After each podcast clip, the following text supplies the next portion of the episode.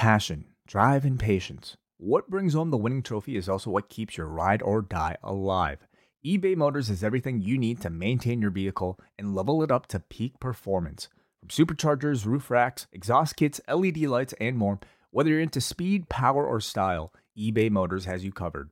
With over 122 million parts for your number one ride or die, you'll always find exactly what you're looking for. And with eBay Guaranteed Fit, your part is guaranteed to fit your ride every time or your money back. Because with eBay Motors, you're burning rubber, not cash. With all the parts you need at the prices you want, it's easy to turn your car into the MVP and bring home that win. Keep your ride or die alive at ebaymotors.com. Eligible items only, exclusions apply.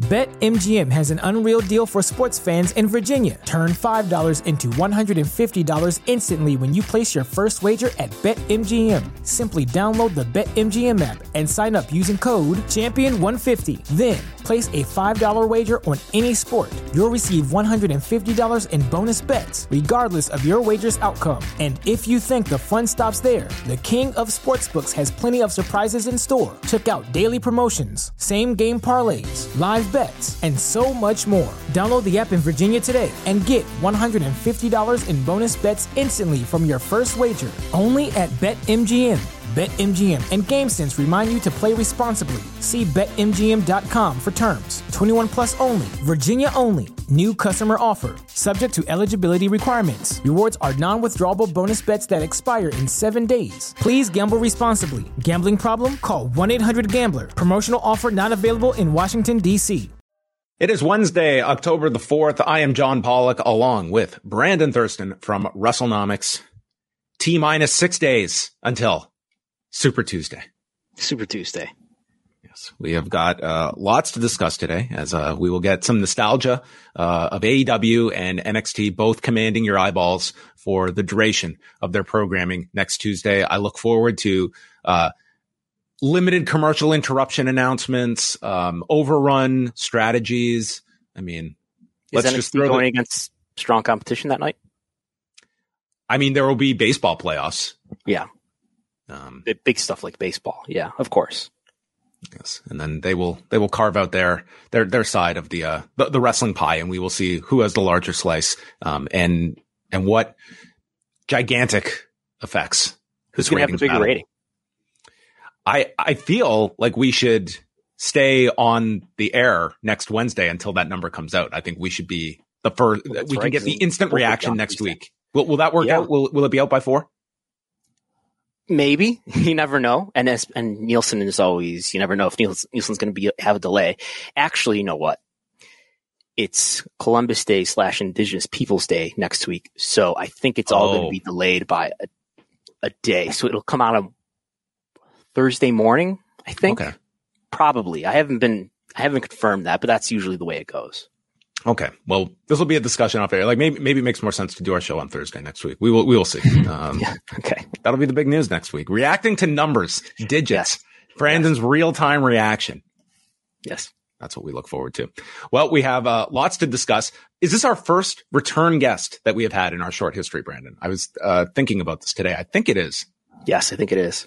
Brandon Ross of Lightshed Partners is going to be on with us in a little bit as we will be discussing a TKO merger. We're going to be chatting about SmackDown moving to the USA Network. And Brandon, one of the few that can now, not you, Brandon, but other Brandon, that attended the Sphere in Las Vegas yes. this past weekend for a U2 concert. And now the world is just in awe of this, this structure. And Dana White, right at the front of the line, wants to run this thing next next year. So maybe we'll we'll get Brandon's uh, real time thoughts on attending the sphere. It looks a little overwhelming. I don't know if I would. I'm sure it's uh, incredible to watch something in, but it almost feels as it's like too much like stimulation in terms of uh like I, I just want to hear a band play. Yeah, we'll keep you from looking at your phone, I guess. I've, I've seen the photos from inside. I've seen, have you seen the, the footage from like outside? You see like just mm-hmm. on the horizon, and it's Las Vegas where this is. You just see on the horizon this this big ball that's a video screen uh, as you drive towards it. Um, I w- I wouldn't be surprised to see maybe something eventually. Maybe would WWE do a show there?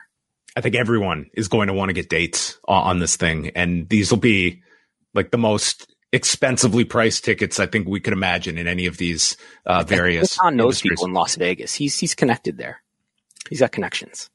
Yeah, I, I'm surprised if uh, Mr. Khan wasn't, you know, hiding out among those. It can hold about like eighteen thousand or so people, so it's like a pretty, you know, like I, would be curious. Like, do you think like that kind of environment uh, for for something like pro wrestling or a boxing fight or MMA, um, how, how that w- would translate? But I think it, will be very curious to see if this becomes sort of a um, like the new state of the art that there's going to be, you know, in terms of directing. Well, this is people. really expensive, right? This was like a billion dollars to build. Two, two, over two billion. Two billion. Okay, yeah. Mm-hmm. I was a billion short. Yeah, this is a there's a couple uh, prospective AEW TV deals to uh, to build this thing, but yes, we will uh, we'll hear from Brandon Ross about that. Uh, but we also have collision numbers to talk about. It was a it was a rough go of things on Saturday night as collision went up against NXT No Mercy. And if we were to ask you what was going to have the biggest impact on collision, college football, payback, SummerSlam, nope.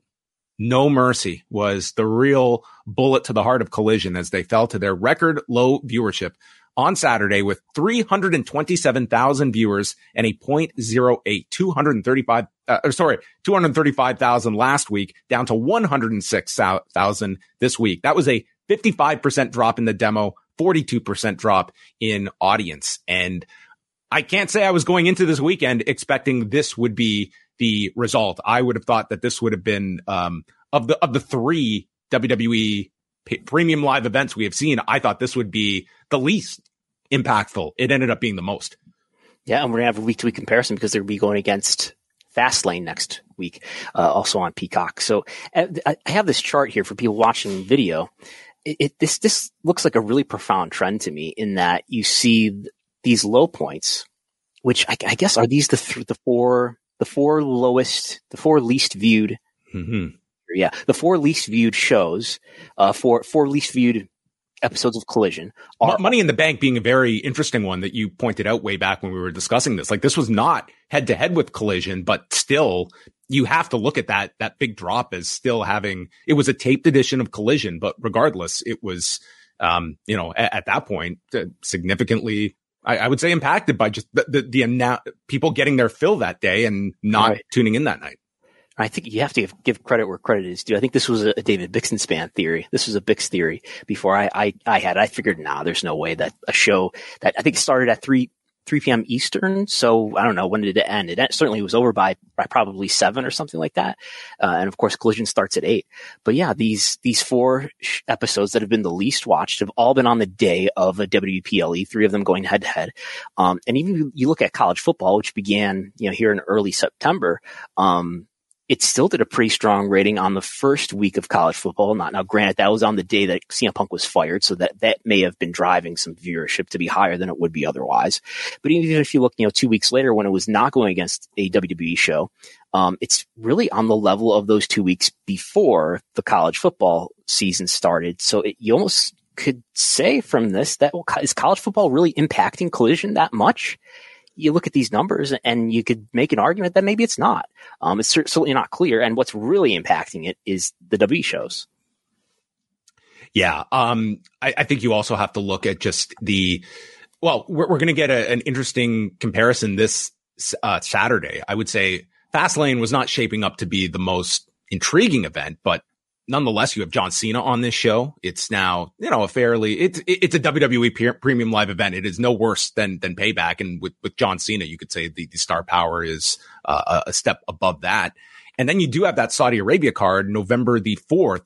And we'll get to put this theory to the test again of just the amount of hours in one day. And this was a weekend where, you know, there, there was a lot of professional wrestling to consume for people. Did Collision just end up being the, the odd show out for people that wanted to watch uh, everything that weekend that were going to be watching both pay per views on consecutive nights as well.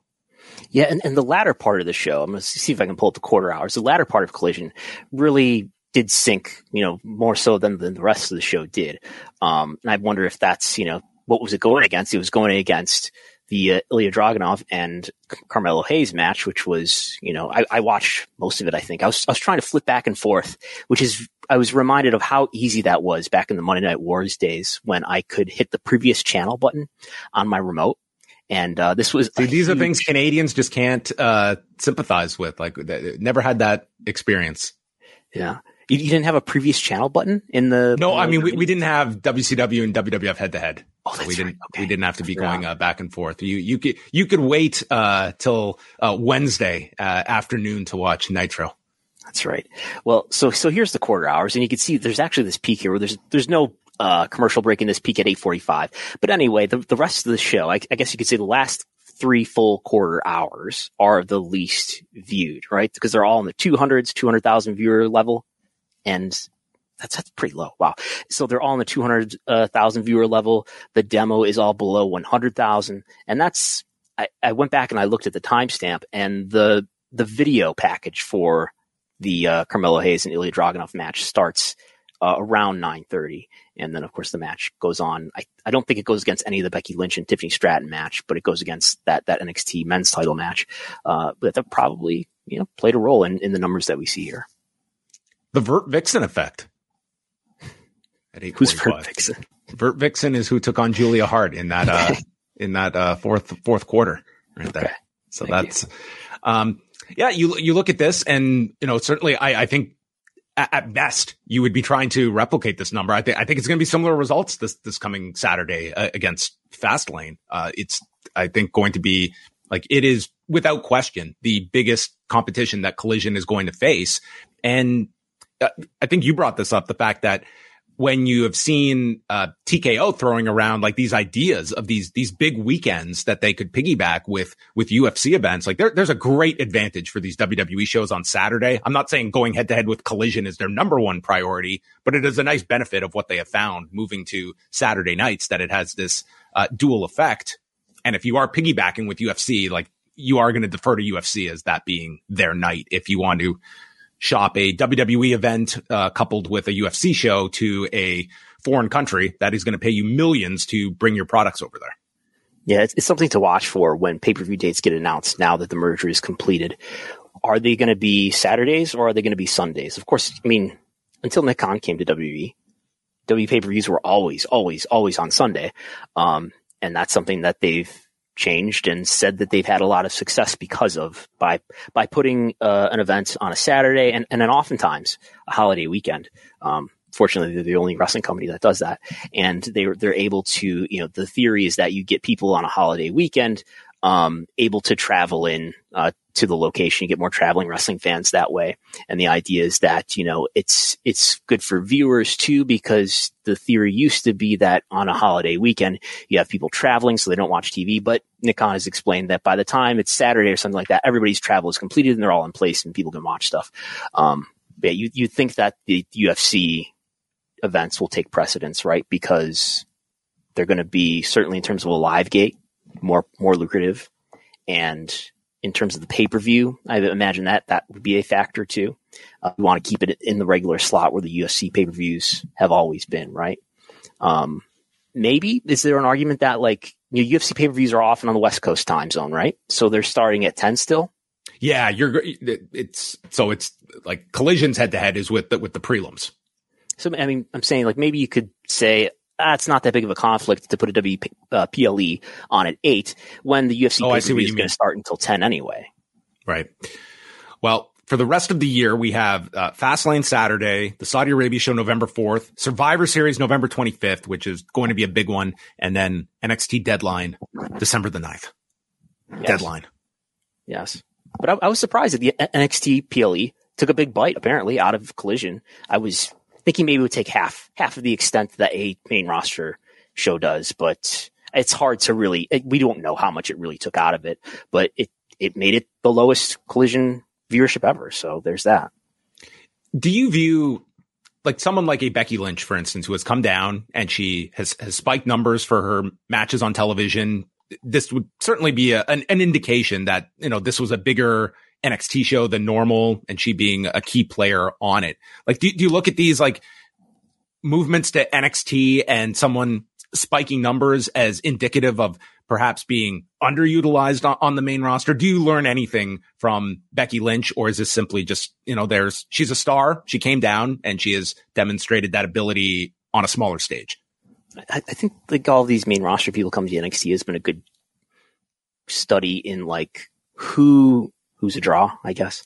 Um, in, in a really precise way, right? Because like NXT is sort of this, you know, brand that not that many people tune in to watch. It's, you know, the developmental people who are not the main roster stars. Um, and you see like when Baron Corbin comes on there, sorry, Baron Corbin, it's not that big of a, no, no big difference in the rating. Um, when Dominik Mysterio has certain matches, it's moved the rating. Um, when Rey Mysterio comes up, it moves the rating. When Seth Rollins comes up and wrestles Bron Breakker, it moves the rating. Becky Lynch moves the rating. Um, so I think you have sort of a, a a clean base in the NXT show. This is what it normally is. And then if you put main roster people in it, oh, how much does it go, go up or does it go up above the normal level? And for some people, it does. I, I think we're sort of, it, it's sort of unlocking this conversation around, you know, where, where I think people are, are, are, you know, attracted to throw their hands up and to say nobody's a draw and the brand is a draw.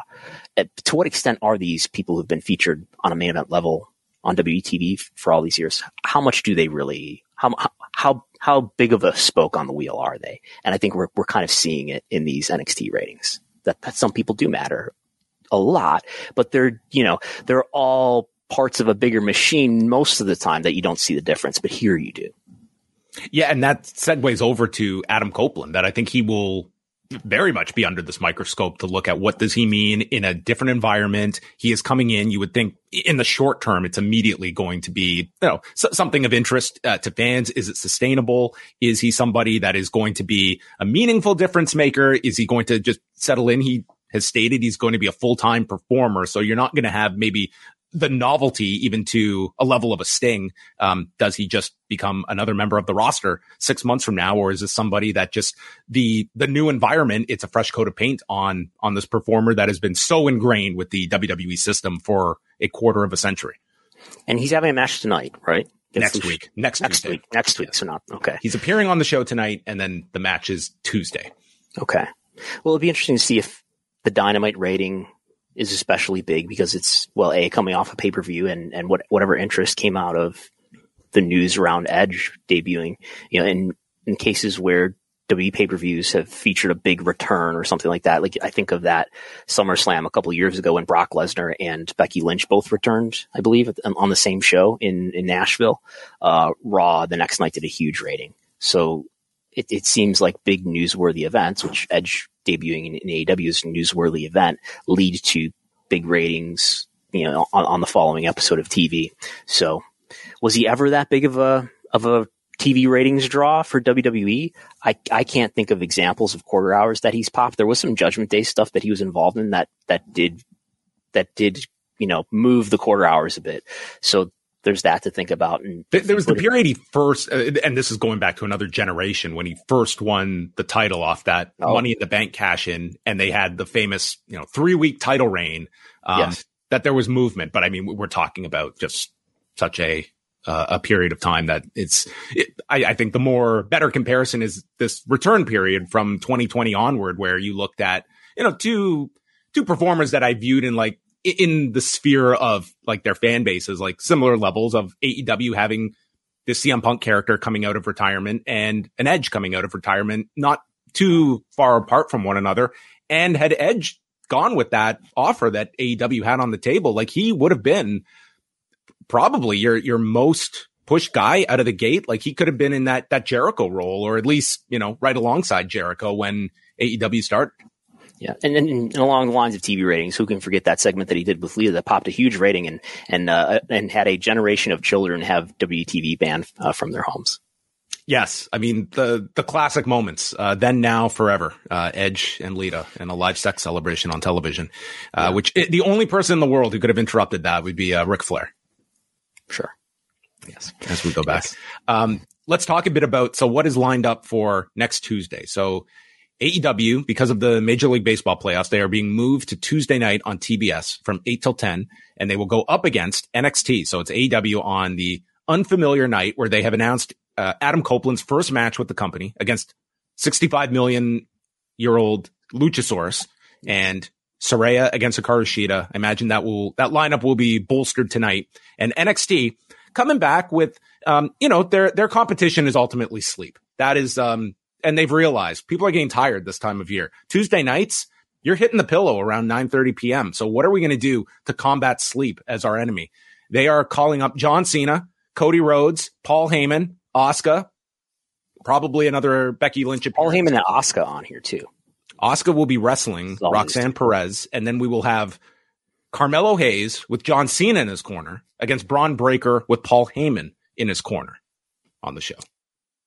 This is this is a main roster show. It sounds like. Um, listen, this is uh, what are you talking about? Their their competitors are everyone though. Okay, I don't want anyone to get the wrong idea here that this was probably laid out for months in yes. advance that this would be the time to pull the trigger on both Cody and John Cena appearing on NXT. And wouldn't you know it, this is the week that they are going to have pro wrestling competition in the same uh, time slot. Well, they do acknowledge all elite wrestling, New Japan Wrestling, Impact Wrestling, uh, at least those on on, on the uh, the TKO uh, filings of risk factors now. But they're go- also going to go against Collision is going to go against SmackDown on November seventeenth as That's well. right. That's the night before the Full Gear pay per view, which is a Saturday night pay per view right? That they'll be in the Kia Forum for that, the same place where Full Gear will be. So I was reminded of that when you know, somebody emailed me as uh, there was discussion going on about this show that they're also going head to head. So not again, not in AEW's normal time slot. There's going to be a disadvantage to to AEW in in that case. November 17th with Collision versus SmackDown, and there's a, a disadvantage uh, here with uh, Dynamite going against NXT. And I would, I, especially considering how loaded up NXT is, um, I would expect NXT to win. It, now, the same thing happened about a year ago, um, where NXT went head to head with Dynamite on a Tuesday because Dynamite was moved, I think, for M- MLB playoffs as well. And Dynamite handily beat NXT. Um, this is a, a, a, different time for NXT where they didn't have main roster talent, I would think, uh, without going back to see what was on the show. But um, I think it's going to be much closer this time. Do you th- do you look at this in in the larger picture? Is this is this is this a big deal in the sense that is AEW being able to just be competitive on Tuesday night against, you know, what's a really loaded up NXT? Does that help them in any meaningful way beyond just, you know, like the, the, immediate buzz that you get the next day when the numbers come out? Like, is there a reason? Like, let's say we have some big matches that we've been holding off on and we decide, let's, let's throw the gauntlet next Tuesday. Is there an advantageous reason to do that if you are AEW for the perception of it? Yeah, I, I, wonder, is this something that comes up in like a, meeting with executives or like when you're talking to a TV partner and, and, and those people to say, wow, look, look at our NXT show. It's a great show. It has lots of value that it'll bring to you because it, it beat Dynamite one time.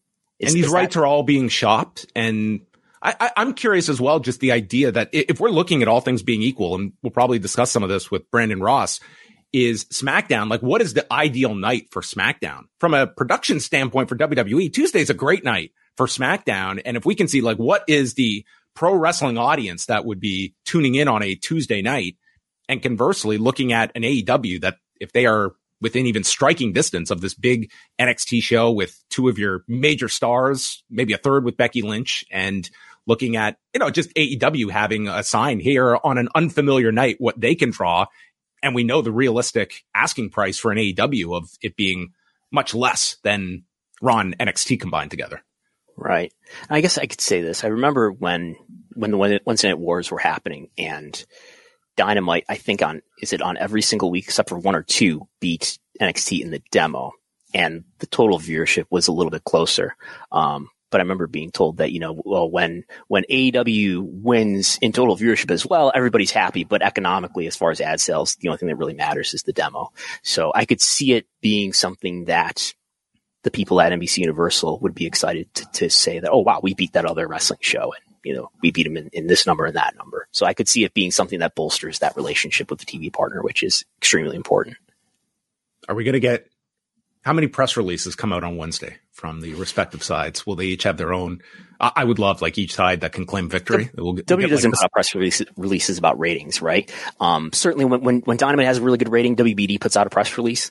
Um, but I think when when WWE has a good rating, just you know certain people in wrestling media. Do we get a WWE graphic on their social channels? Maybe that would be the.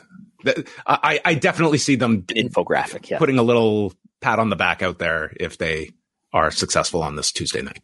Right. Which they should be when you look at this lineup. And granted, we don't have a full picture of what uh, Dynamite is coming back with, but being on the unfamiliar night, I mean, this is John Cena on NXT, like we look at what Becky has meant, uh, John Cena should mean uh, th- that much more. This will this may be the only time you see a John Cena on an NXT program.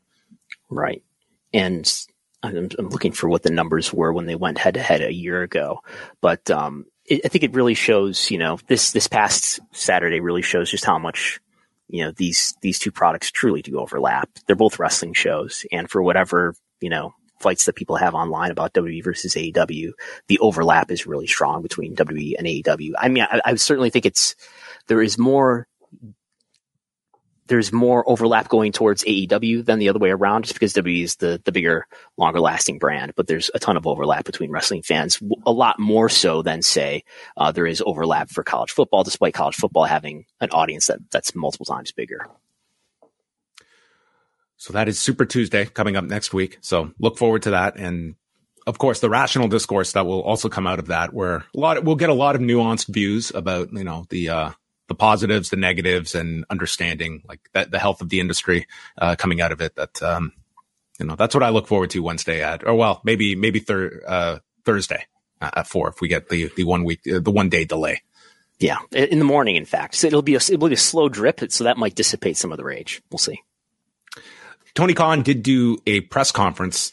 How much of this press conference did you watch and when did you watch it? Did you stay up on Sunday night to watch a two and a half hour press conference? I, I watched it the next, next day, next morning on 2x speed and I got the, like the one newsworthy bit out of it, which was him. We finished saying, our post show and when I saw it was still going, I, I thought there was a glitch on my YouTube player. Well, he's, he's answering everyone's questions. I, I listened to He was in a great mood. He was in a was great he? mood. Oh, it was a very good show. It was um, an excellent show. And, uh, he said that the pay per view buys were better than All Out, which I don't know if, if, if that's as much a great thing to hear about WrestleDream or a bad thing to hear about All Out. That you know, I don't know if that show did hundred thousand buys or not, but he said that this show WrestleDream did over is projected based on the digital sales over hundred thousand. So I mean that that's on the. I expected it to be maybe the, the least bought AW pay per view since 2020 or so, where they had quite a few that were under a hundred thousand. Um, but it, it did better than All Out at least. So uh, maybe that speaks to the the interest in in that main event. At this point, we're making history here on Pollock and Thurston, the first returning guest here on the show. You know him from Lightshed Partners, a man that is uh, you know world renowned for all of his analysis. here to chat about TKO, WWE. Hard, hardly, you guys caught me by surprise there. I was like, it's, it's on my phone and heard my name. Or well, not. You're, you're busy at work yeah. here. Other uh, the other Brandon that is that is joining. The other Brandon. That's right. So the lesser all, known version. Before we get into uh, WWE and, and, TKO news, uh, you were you were one of the few. You were at the Sphere in Las Vegas I over was. the weekend. Can you give us an in person account of of this experience? And is this is this the future of of Stadia? Um, it is an amazing experience. I was, I've been pretty bullish on it, right?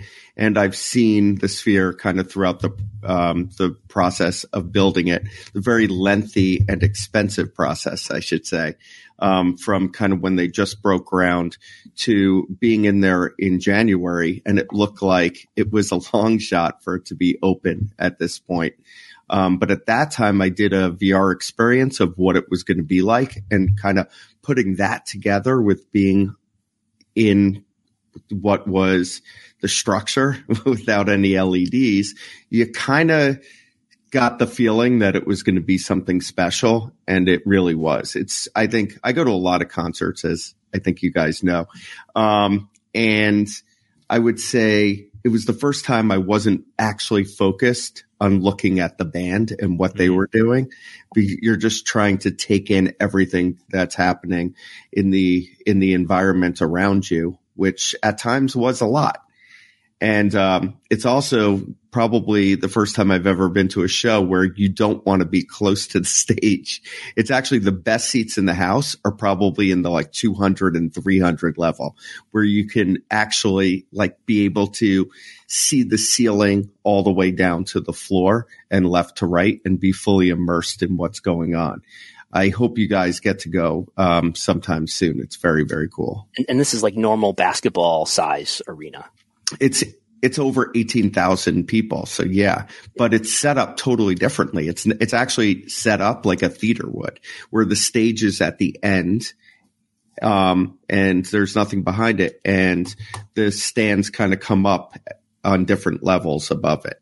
And that's it. There's, it's not, the stands don't surround the stage, um, kind of like you would see, um, in an arena. Do you see th- this kind of venue? Do you feel it, it can it can work for something like a big UFC card or or a WWE show? Well, I guess Dana implied last night that um mm-hmm. he's that got his eyes on it. That he definitely has his eyes on it. I think it can work for um MMA or for WWE. I think it will be a lot more difficult to work, obviously, for basketball or hockey. Um, the, space really isn't there for it, and the and the sight lines wouldn't be there.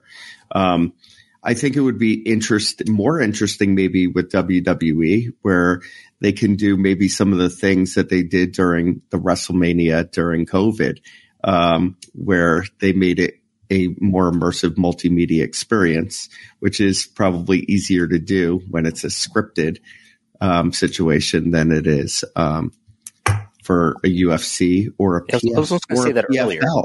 Like the, the, Thunderdome on the, which was all the, all these people on screens watching the show. Yeah, uh, yeah. You could, you could imagine a lot of uh, weird special effects too. yeah. No, it's it's very cool, and the things that they could do with sound are also very neat. I also saw um, postcard from Earth, which is their first piece of original content. I'm like, I'm kind of embargoed from talking a lot about it um, until Friday. But what I'll say about it is it it shows off um, the fact that you can have different sound effects coming from anywhere um, and in different ways um, as they as they hit the viewer. Um, you could have people. I could be sitting in one seat, and you could be sitting right next to me, and you could hear something completely different and where you're hearing it coming from is completely different. It's it's it's pretty neat technology overall. You know what this is going to cut into? It's uh, as you said, Brandon, the elimination of phone use. It's also going to cut into drug use because nobody is going to go to a concert in with, with, the kind of stimulation that this place is providing. I think it just you wouldn't survive I, it. Yes, I think that um, I said this to somebody.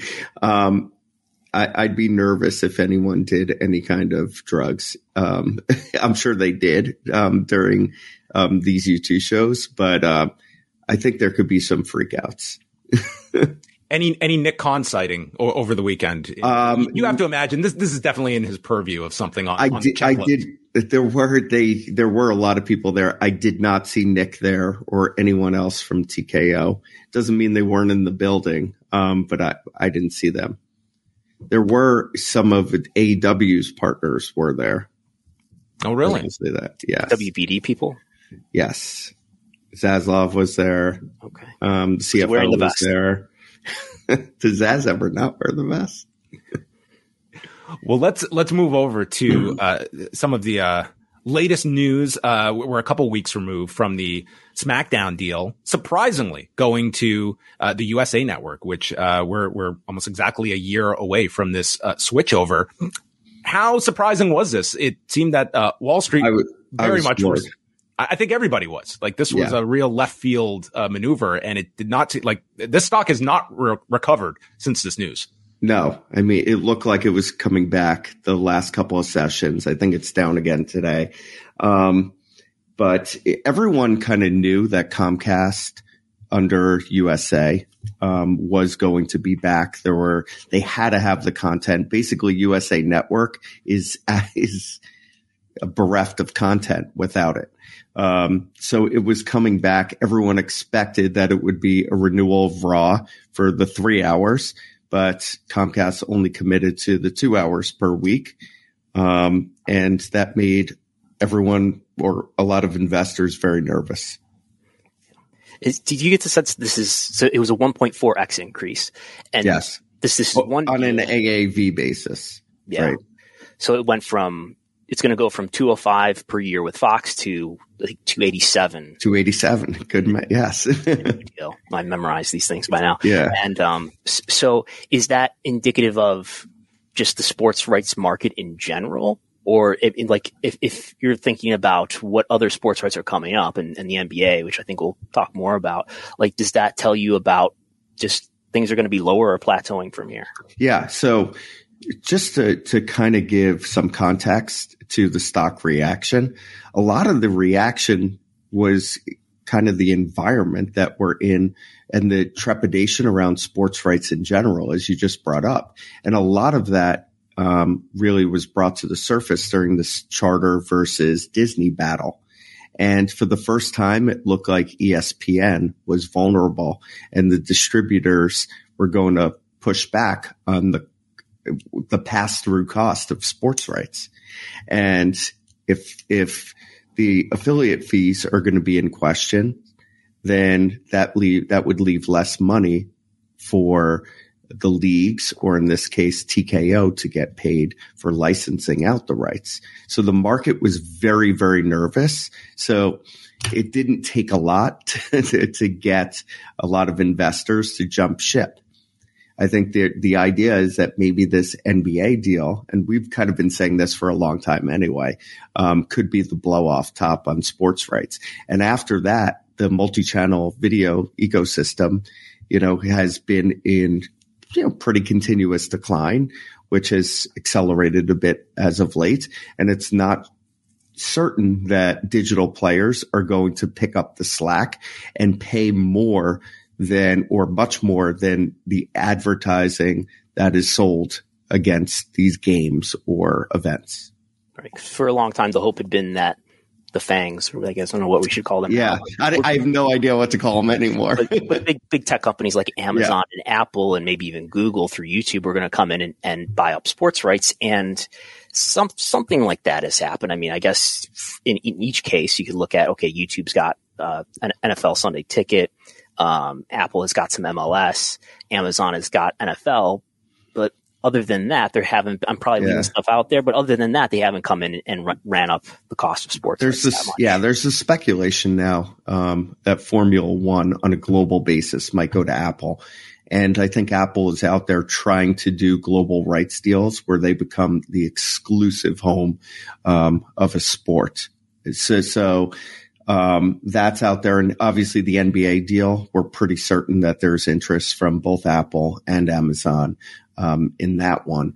But, you know, going beyond that, we're just really not sure. There's been some experimentation with MLB here and there. Um, we've seen, um, it's, it's, it really remains to be seen what the appetite is and investors are nervous that is, is this the last deal um, for WWE that's up? That's the question out in the marketplace right now. Yeah. And, and Raw. The, sorry, I was just going to ask about the timing of the the SmackDown deal as well. Like, if you are WWE and this is you know uh, was not met too favorably, why make the deal now? Do, and and Raw's rights are are still out there. Like, was there you know an urgency on either side to get this deal, and this is the best WWE felt they could get for SmackDown at a time when it seems like there's a lot of volatility. Yeah, I think that from um, a Comcast perspective, um, I think they have some affiliate deals that were coming up, and they probably didn't want to, you know, go into those those deals without any uh, WWE content secured for the future. So there may have been some urgency on their side. And then from the TKO side, I think, you know, at, at this time, five years ago, both, both deals were signed. Everyone was talking about India being like a 3X or whatever, you know, was, was kind of out there at, um, at the time. And given you know, how difficult the environment was. There was a deal that was there. And I think they decided to kind of hedge and make sure that they at least got the 1.4 on SmackDown. And their belief is that Raw is a more premium property, probably because of not just its history as, you know, as being one, but also the fact that it's three hours and you know whether it's one or two different buyers they can they can uh they can market that in you know six months when hopefully the market improves and and with raw do you, do you have any more sense of of who's likely? You know, we've talked about and you've talked about Amazon, maybe. Yeah, it Disney, sounds like maybe. Amazon. Yeah, it sounds like. I mean, we felt you know, like there was a lot of smoke around Amazon going into the SmackDown deal. Um, it seems right now, and I could be wrong. We, we've seen I've been wrong before, um, that, that Amazon isn't really there. The, the names that, you know, have been bandied about as the strongest possibilities seem to be Disney. And obviously that wouldn't happen through ESPN because they can't really dedicate a single night. We heard that on podcasts and have heard that, you know, other ways from ESPN. Um, and, um, uh, that, so that would have to be, you know, through one of their other properties, whether it's FX or ABC. And as we all know, Bob Iger doesn't know what he's doing with ABC or FX or pretty much anything else. So that is also, I think, um, one of the reasons that, uh, uh, TKO's in in wait and see mode. Right, and, and for people who don't know, FX was requ- was acquired by Disney from Fox a few years ago, and it sounds like ABC as well as some of the other networks, probably not including ESPN, are being shopped around, or maybe yeah, it's it, right. It uh, from an ESPN um, perspective, it looks like they're looking for outside investors um, to to come in to ESPN, and then ESPN would be a subsidiary that is probably fifty one or more percent owned by Disney, um, with the rest being held by different strategic minority partners, um, and those could, you know, take no one knows who they're really negotiating with or if at all but the speculation has been around leagues especially the nba because they have their rights deal up right now. Um, uh, tech companies so amazon has been speculated. And then um, and then broadband companies. So the likes of Comcast have been speculated as well. Now I could poke holes in all of those very, very easily, but um, that's that's what Iger's trying to accomplish now. So if if you're thinking about selling FX, does that make it less likely that you're going to make a big a long term, you know, multiple hundred hundred millions of dollars a year investment in W rights? Yes, that would that would make it less likely. I mean, the buyer would probably want um, a clean slate is my guess. Um, the question of whether it works for FX, I mean, kind of goes back to that conversation or just the earlier part of this conversation where I said, how much are these rights worth above the ad dollars that you can get attached to it? Like how much are FX's affiliate rates going to be driven by having any additional content, whether WWE or UFC or any other? any other sports, anything. Um, and that really remains to be seen because Disney goes to the market with a pretty robust package that includes ESPN, which has very high affiliate fees. That includes um, the owned and operated ABC, ABC stations. You know, there's still other Disney channels that that also still exist. So it's unclear, especially in the marketplace that we exist in now, where you just had Charter push back pretty hard on them already.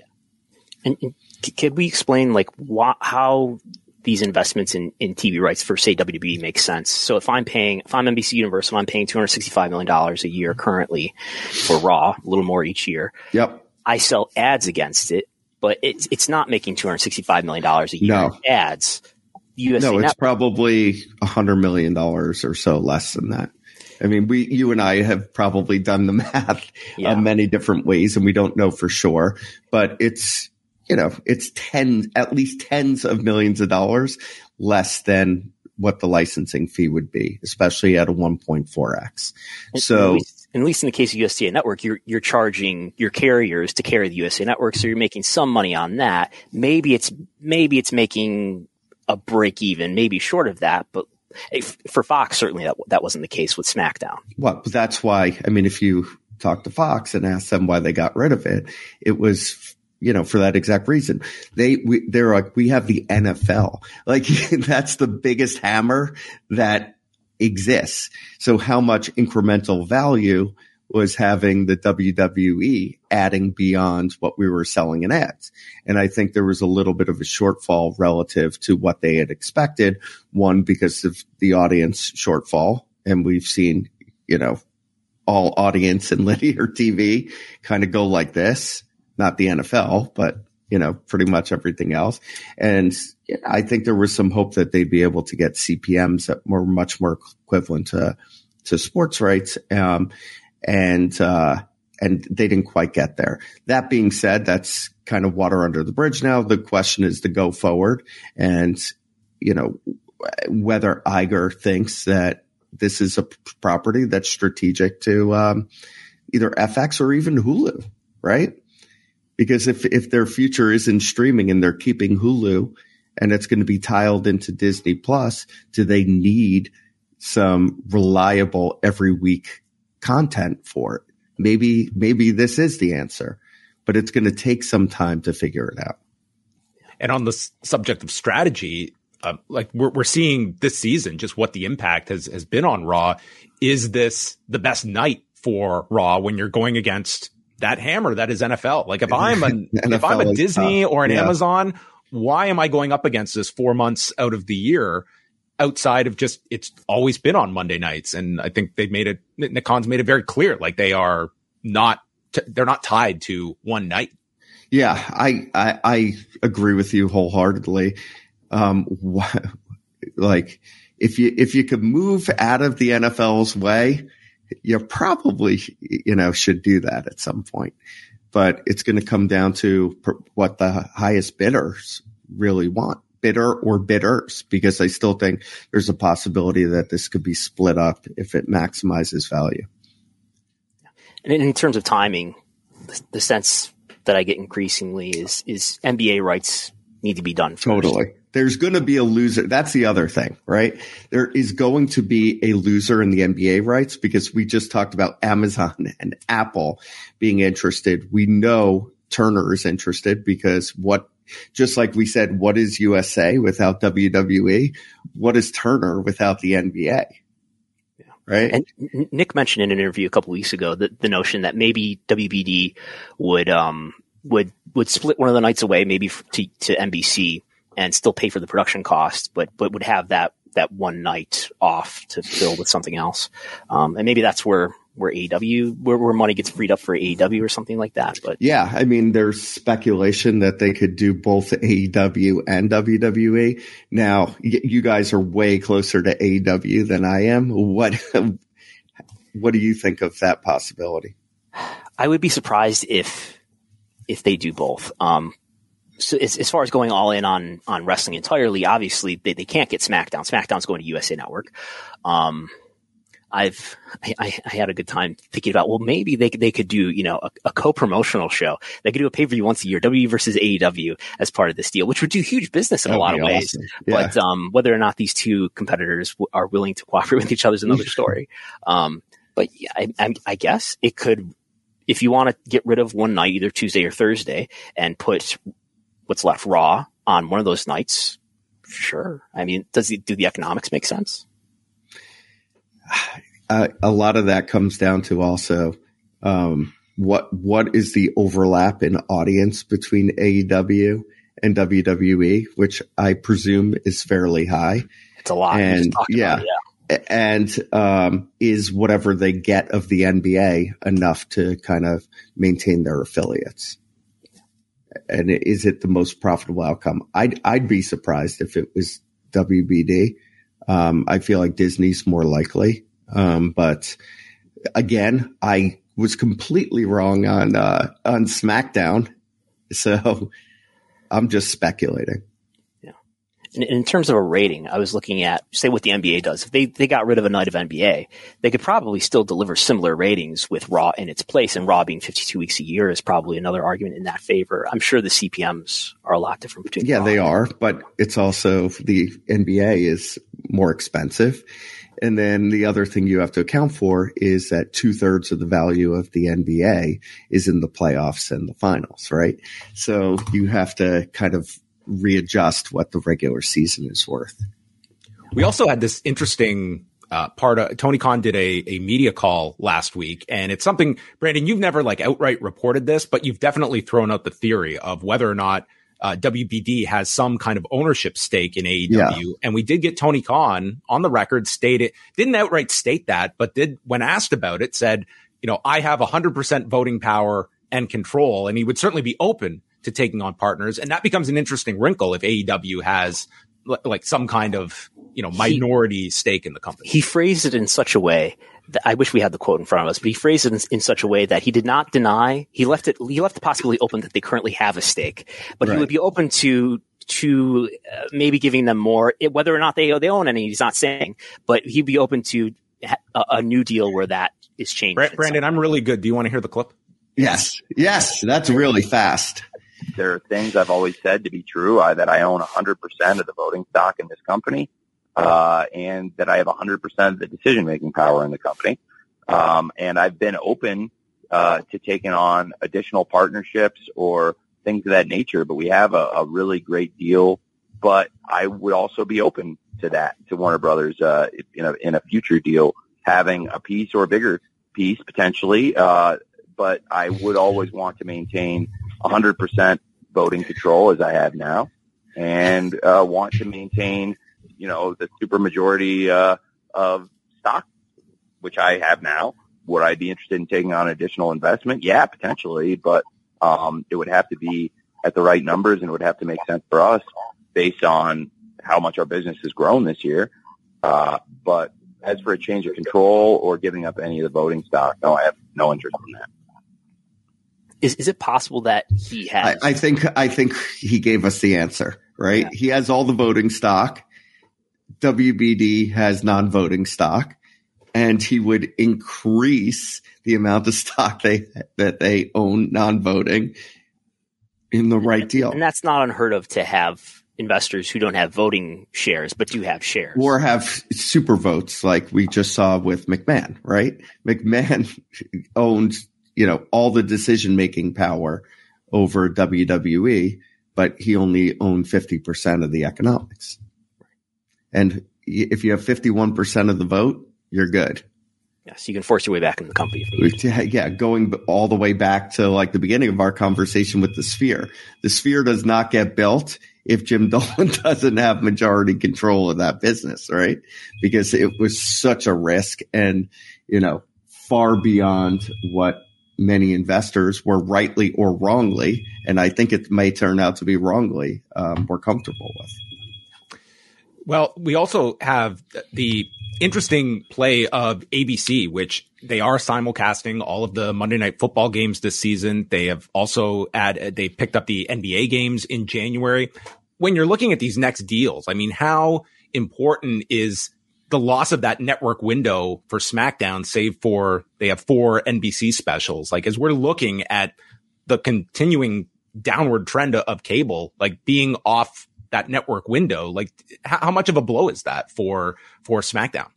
Yeah, that's that's an interesting question. Um, I think in conversations that people, I'll just say in general, have had um, with the company, they they actually said that in some ways there are elements that are better not being on broadcast.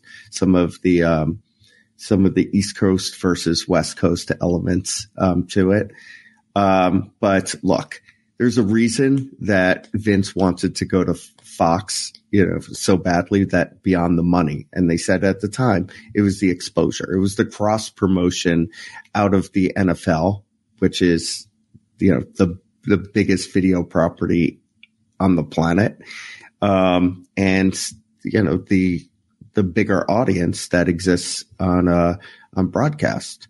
But f- does that really matter that much to investors per se? No. Investors are worried about the dollars and cents of this deal and kind of what is implied through these deals about what the next deals are going to be like because most of the value of a company is in its quote terminal value, which is which is the collection of cash flows that come from the years beyond the next five, which is which is how long is is on this deal. So there's there's a lot of how do I say you know, psychology and, um, and sentiment about what the future is going to be like that drives stock prices. Well, before we wrap things up, uh, I'd be remiss not to ask you. I mean, it's it's. It, I mean, the ink has just dried on the the the merger of WWE yeah. and UFC to form TKO. But I mean, uh, just in terms of th- that week where you saw a lot of the key people out there speaking about the the prospects and what can be gained. Uh, some interesting quotes, uh, even some uh, co- conflicting ones from Dana White going against uh, Lawrence Epstein. Um, but regardless, I mean, what are you looking at as sort of like the first significant uh, push here by by TKO in the, in this first you know six to twelve month period for the company, and and how how investors have lo- looked at this just up yeah, the, into the closure. The first significant um, piece of it is cost cutting. And I think you've seen kind of the results of that already. It sounds like this company, you know, they said 50 to 100 million dollars of synergies, of cost synergies um, yeah, they'll probably wind up somewhere above a hundred million. Um, and yeah, just uh, communicating to investors that they're going to maximize the amount of cash flow that this business produces is, is probably going to be outside of what's happening with the raw deal and any future UFC deals. That's going to be the main messaging point. Yeah. And they, they cut about 100 employees, somewhere over 100 employees reportedly. And a few days later, when the day the, the SmackDown deal was announced, in fact, they cut at least 18 wrestlers. Yeah. I mean, some, some significant, that's the uh, sad byproduct of all mergers, right? Is, is efficiencies are great for the stockholders, but there's obviously collateral damage. Yeah, and I mean, we saw that template when when Endeavor bought UFC, and it was like it was a, it was a bloodletting. I remember covering every merger, right? Yeah, you know, efficiency comes at a cost, of course. Well, Brandon, that is a, that is two appearances on Pollock and Thurston. You get the commemorative I, sports I, code after five appearances. That's that's the rule here. Okay. Well, I'm honored to have been back a second time. Love chatting with you guys, and hopefully there will be a third. Yes. Follow along all of his work Brando LightShed and uh, uh, a weekly listen for for me uh, with yourself, yes. Rich, and and Walter. Me and Brandon, uh, great great admirers of your work, and we appreciate you uh, jumping you. on with us, Brandon. Listen great to week. talk to you guys. Thanks, Brandon. Take care. Brandon Ross, everybody, uh, joining us. So always an enlightening chat to uh, to get into uh, what what is going on uh, behind the scenes, and and there we have it, uh, Mr. Zaslav attending the U2 concert over the weekend. Mr. Zaslav. Mr. Zaslav, as, as he is known in professional wrestling circles. Yes. Um, last thing before we uh, we sign off from anyone, and if you want to uh, throw in any questions, you're welcome to do so. But uh, we we skipped over the, the raw numbers, and they did have their best performance against Monday Night Football so far this season. They were up three percent with one million five hundred and eleven thousand viewers, a 0.48 in the demo going against the Seahawks game. So they were up uh, just over twelve percent from last week in the demo and this was a a simulcast game, so at least um, showing some uh, an, an upward trend here for for Raw against uh, Monday Night Football. They didn't have the Bills to contend with. The Bills no. are going to be their Achilles heel this this coming uh, year, and not Aaron Rodgers' Achilles heel either. Well, it's Bills versus the Jaguars uh, on Sunday uh, in London, but oh, is that's it? Another, that's another story. in Wembley Stadium as well. I, I wonder what they'll draw. Um, oh. But yeah, as you said, this was the best rating that they've done since since the NFL season has restarted, and um, they've, I mean, as we can see on this, this chart here, while SmackDown has been an overwhelmingly positive story. If we were looking at the same chart for SmackDown, this, these year over year comparisons for each week, SmackDown is much more green and very little red. Uh, but Raw has been mostly green year to date until, until about August. So this, this did precede the NFL season by a few weeks where Raw has been down more so year over year. And it's, it's, you know, you can think, oh, well, what's, what's, what started in about August of last year? Well, Triple H took over as head of creative. Um, and he is still the head of creative and Vince is involved again. And we're comparing now the, the Paul Levesque era to the Paul Levesque era or whatever you want to say, how, how involved Vince is.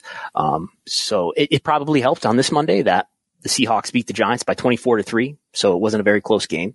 Um, so yeah, I, I, it's, the NFL has been doing better and better. It seems like uh, so. Hopefully, they don't have to go against uh, Taylor Swift anytime soon. Yeah, this NFL thing, I think it's going to take off. I see. I see a long. I see, we'll I see Taylor Swift giving them the rub. I know. I mean, my goodness, my my timeline on on Sunday night as I was watching WrestleDream was uh, just man, people were like there was anger, anger about like this woman is just like watching a football game, but I guess it got pretty grating for people that were watching the broadcast. And the, well, uh, well, now the ratings debate is on, and now there is a ratings debate. Um, where, where people wait, that only happens in wrestling. Only where, wrestling where people are having ratings. I thought heated disagreements, and somehow I am not the arbiter of, of this debate. So that that that's that's consoling somehow. Have you ever thought of expanding out of just like reporting like wrestling numbers, just for the hell of it, for like a big show, like do the Super Bowl? I, I, I've, you know, I, I tweet things, you know, now and then that are just sports related or not, or not, you know, that ratings things that are not wrestling related. I, I've thought about it and I, sometimes I end up getting things wrong. We're like, oh yeah, there's people who know this stuff better than I do. So it's, it's not something I feel like I can dive into immediately. But, you know, I should probably do more MMA stuff. And I know the MMA stuff is a little bit complicated by the fact that a lot of the UFC is on ESPN Plus and that's taking away a lot of the viewership. But yeah, I should really pivot away from this uh, wrestling thing soon before it uh, goes out of business. See, that's that's going to be the next uh, maybe uh, some kind of uh, creators. I, I was going to say like a uh, some kind of strike to get more transparency out of uh, ESPN Plus, but I mean none of these people are unionized that would uh, be fighting this uh, this transparency battle for for our selfish needs of uh, you know UFC viewership or other companies.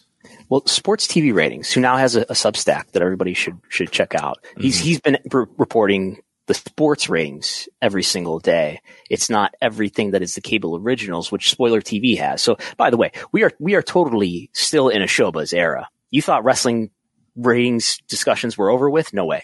But he he was tweeting something that I don't completely understand about he, Nielsen has measurements for streaming services within a certain window of time. Now it doesn't tell you what people were watching on the giving streaming service. Um, so this was about the um, ESPN Plus broadcast of the uh, the Andy's Room version of the Jaguars, whoever the Jaguars were playing the other the other week, the other Sunday. Um, and there's some measurement around how many people were watching ESPN Plus during that window. Whether or not they were watching the NFL game, probably overwhelming majority were. Um, but there appears to be some sort of measurement there, which gives rise to the question of, oh, can we get a similar measurement for Peacock from, you know, eight to 11 on certain Saturday nights?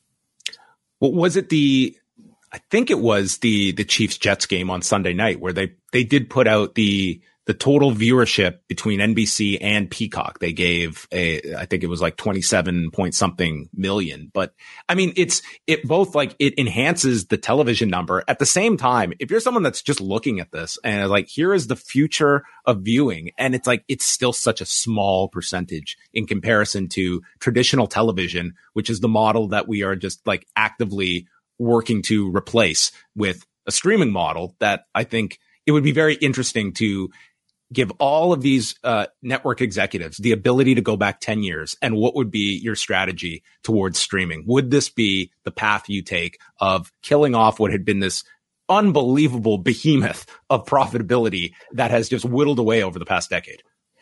Yeah and it's it's something we didn't get, didn't get to with with uh, brandon ross but there's part of the the charter and disney deal involved disney plus being is going to be provided to charter subscribers, and there's some belief, at least by by them, by LightShed and Rich Greenfield, that maybe Max will will end up being a part of future agreements where part maybe maybe what they're doing with the Max Sports tier is setting a consumer a direct to consumer sales price that they can use to leverage into these deals that they make with carriers in the future when WBD negotiates with them to say, okay, we know how much it's worth to consumers. So maybe that determines what it's worth uh, to you when we sell to you wholesale to your subscribers. Um, it's, you know, something that feels like it's on the horizon is like the great rebundling where these streaming services maybe end up getting put back into the set top boxes uh, getting put back into the cable subscriptions that they've, you know, that all this content has come out of. Um, and maybe that's, that's a future, but, but yeah, the, it's, it's interesting. I'm going to show this, this graphic that, that there are, we're getting close to the point where like half the TV homes are not cable homes. Um, it's about 56%. So all, all the TV homes in the United States is 125 million and USA TBS, TNT are in about 93, 94% of them. So that's as a percentage of TV homes, that's like 56%. That's going to decline over time. So probably within the lifetime of these new WWE and AEW deals, that number is going to go below 50%. So this is something I've talked about on Wrestlenomics Radio before. It seems like it would behoove you if you're, I don't know, any, any content owner of sports rights or wrestling rights that you would want to have some, some pathway to getting your, your content onto streaming as well as traditional TV. Yes, I, I, was listening to your discussion, and I think I, I think for the first time ever, I'm going to watch an episode of Women of Wrestling. I feel it is my duty to at least watch one episode. You haven't watched one yet? No, I haven't. Yeah, well, let me know what you think, especially of the, the, the crowd. The crowd's like super. Their numbers are genuinely impressive. Like, yeah, like it's and it's not just like it had some little like couple month run. Like this thing has been on for over a year and yeah. they're consistently like they from the get go they had a very strong syndication package. Like it was stronger than ROH's syndication package. Like they had like near 100% clearance as I recall. It was like they certainly had the infrastructure like syndication whatever you think of that model in 2023. I mean they they had as favorable a package as you could ask for. And they're on Vice.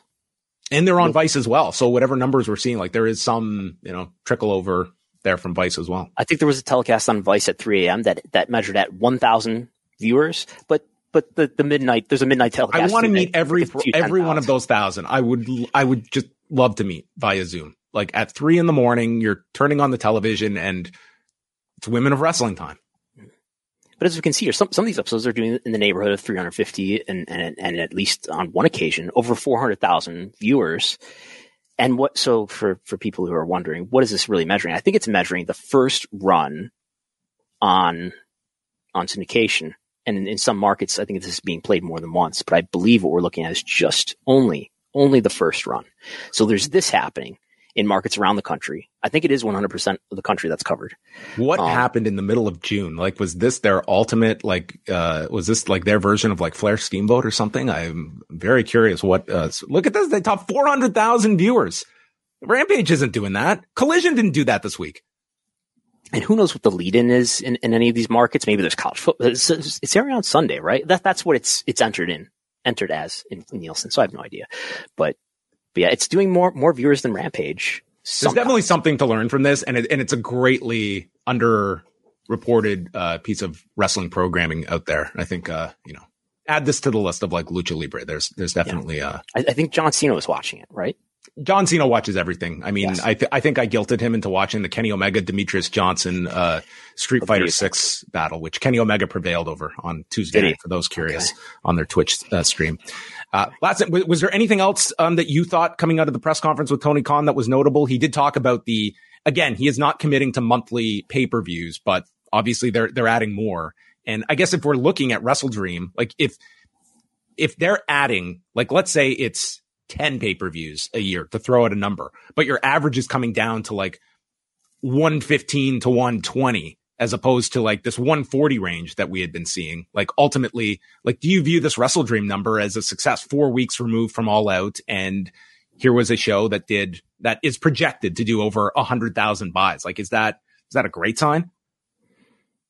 Not really, but if if the end game is to sell these rights as a streaming package along with next day rights maybe and library rights maybe to, to WBD for Max, the buys mean a lot less if you can you know get that you know right. all-encompassing deal. Then that's that's the glory of it. It's like you don't have to worry about month to month, and you know the you're not living and dying by what you know. There's a key injury, but your rights are guaranteed. Yeah, and I would you know what they're doing now is just sort of setting, creating data to that Bleacher Report has, which is owned by WBD, to say this is the kind of demand when you put up a $50 paywall in front of it. Imagine what it would be if it was on your streaming service that many people are already subscribed to. Mm-hmm. Yeah. And also mentioned the fact that they were not, I guess this was not on Sunday, but, but last week, the discussion about not going through the, uh, the, the tryout period, which we had discussed, but that was more so interesting that that seemed to be the, uh, you know, their, yeah. their option that was on the table. Like this does not seem as though something that was just rubber stamp that this would be, uh, max, uh, content for them. But yeah, the pay-per-view strategy for AEW will be, uh, noteworthy and they have another pay-per-view coming up in November. That will be their next, uh, foray for your dollars.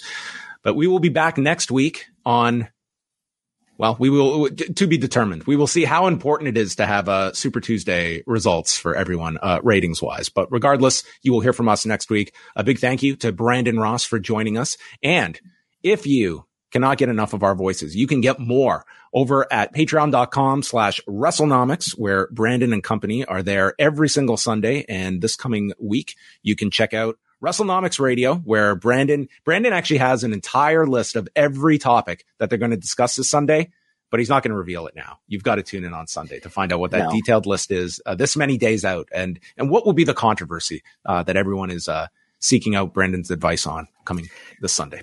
I was going to talk about all in attendance. I did talk about all in attendance last Sunday. If you, if you haven't got enough of that, there's there's that on there. But I, I was going to make it more of a main feature of the show.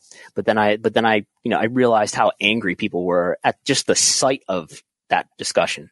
So uh, I, I sort of put it put it further down the card.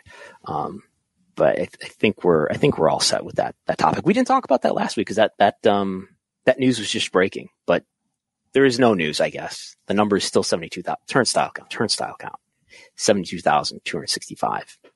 I can't dispute yet the, the paid attendance announcement of 81,335. Was that the, um, was was that the topic of the week for you when it comes to, uh, engagement? Uh, angry engagement. Yes. Um, That's what I'm implying. Like, what's the one you hit send and just be like, I'm not even going to look. I'm not even yes. going to look. The, uh, yes. turn turn the comments off. Uh, meanwhile, myself and Wai Ting, we are back tonight after Dynamite. You can come back to the Post YouTube channel, and uh, we have our whole list of uh, programming coming up this month at uh, postwrestlingcafe.com. Also trying something out new with my uh, my news updates, where I'm doing audio versions of them, where people get to hear me read my own writing. Maybe how do we know this isn't? How do we know this isn't AI reading it and it's really you? Because Wai Wai wanted to do an AI voice, and I just I would not have it. So you you have my word. This is my real voice, and you can definitely uh, sense it from my my, my reading. So uh, you can check that out until a robot replaces us. Uh, maybe if one of us needs a, a, week off, we'll just we won't even tell people. We'll just have yeah. we'll have that technology. Are you How as long- burned out on AI discussion as I am? Like now, when I get a podcast that's like the future of AI, it's a delete automatically. I'm so tired because you know what? It's an hour that is condensed into, we don't know what AI is going to be. That's what it is. That's what every single discussion about AI is. It's better than the metaverse and NFTs though. That turned into be nothing. Um, I mean, I still use AI every day. I still use ChatGPT every day to help me code. Um, I, I, don't, I don't know. I haven't listened to that many podcasts about it, I guess, to be turned off by, it, but yeah, I can see. Did you watch, um, Linda Yaccarino last week? Oh, the, I did. The code conference? I, I watched, um, Yoel, what's his last name? Um, I watched his his thing, his interview yeah. at Code Conference, and then I did too. Two, two interviews later, Linda Yaccarino. Oh, we should have carved out some time. We we could we could have pulled some clips from that one. I mean, that was just something else. There were there were for, for all people want like there's a lot of negativity that that Tony Khan gets. Dude, Linda Yaccarino was like a dumpster fire of an executive on stage who was so ill prepared for anything um, that that was uh, co- coming her way. I mean, just a disastrous performance. Right. There there were a lot of ways to spin what she was trying to say better. She didn't have data ready. Um, yeah, she was pretty mad. She tried to end the interview like three times at the end. I've got to go. I've got to yeah. go. Dude, this interviewer just held her feet to the fire. It was like not letting her go. But it's uh, some great theater if you want to go check that out from the Code Conference last week. All right, that's it for us. Thanks for tuning in to Pollock and Thurston. We're back next week. Check out Wrestlenomics. Check out Post Wrestling and um, Discourse about ratings.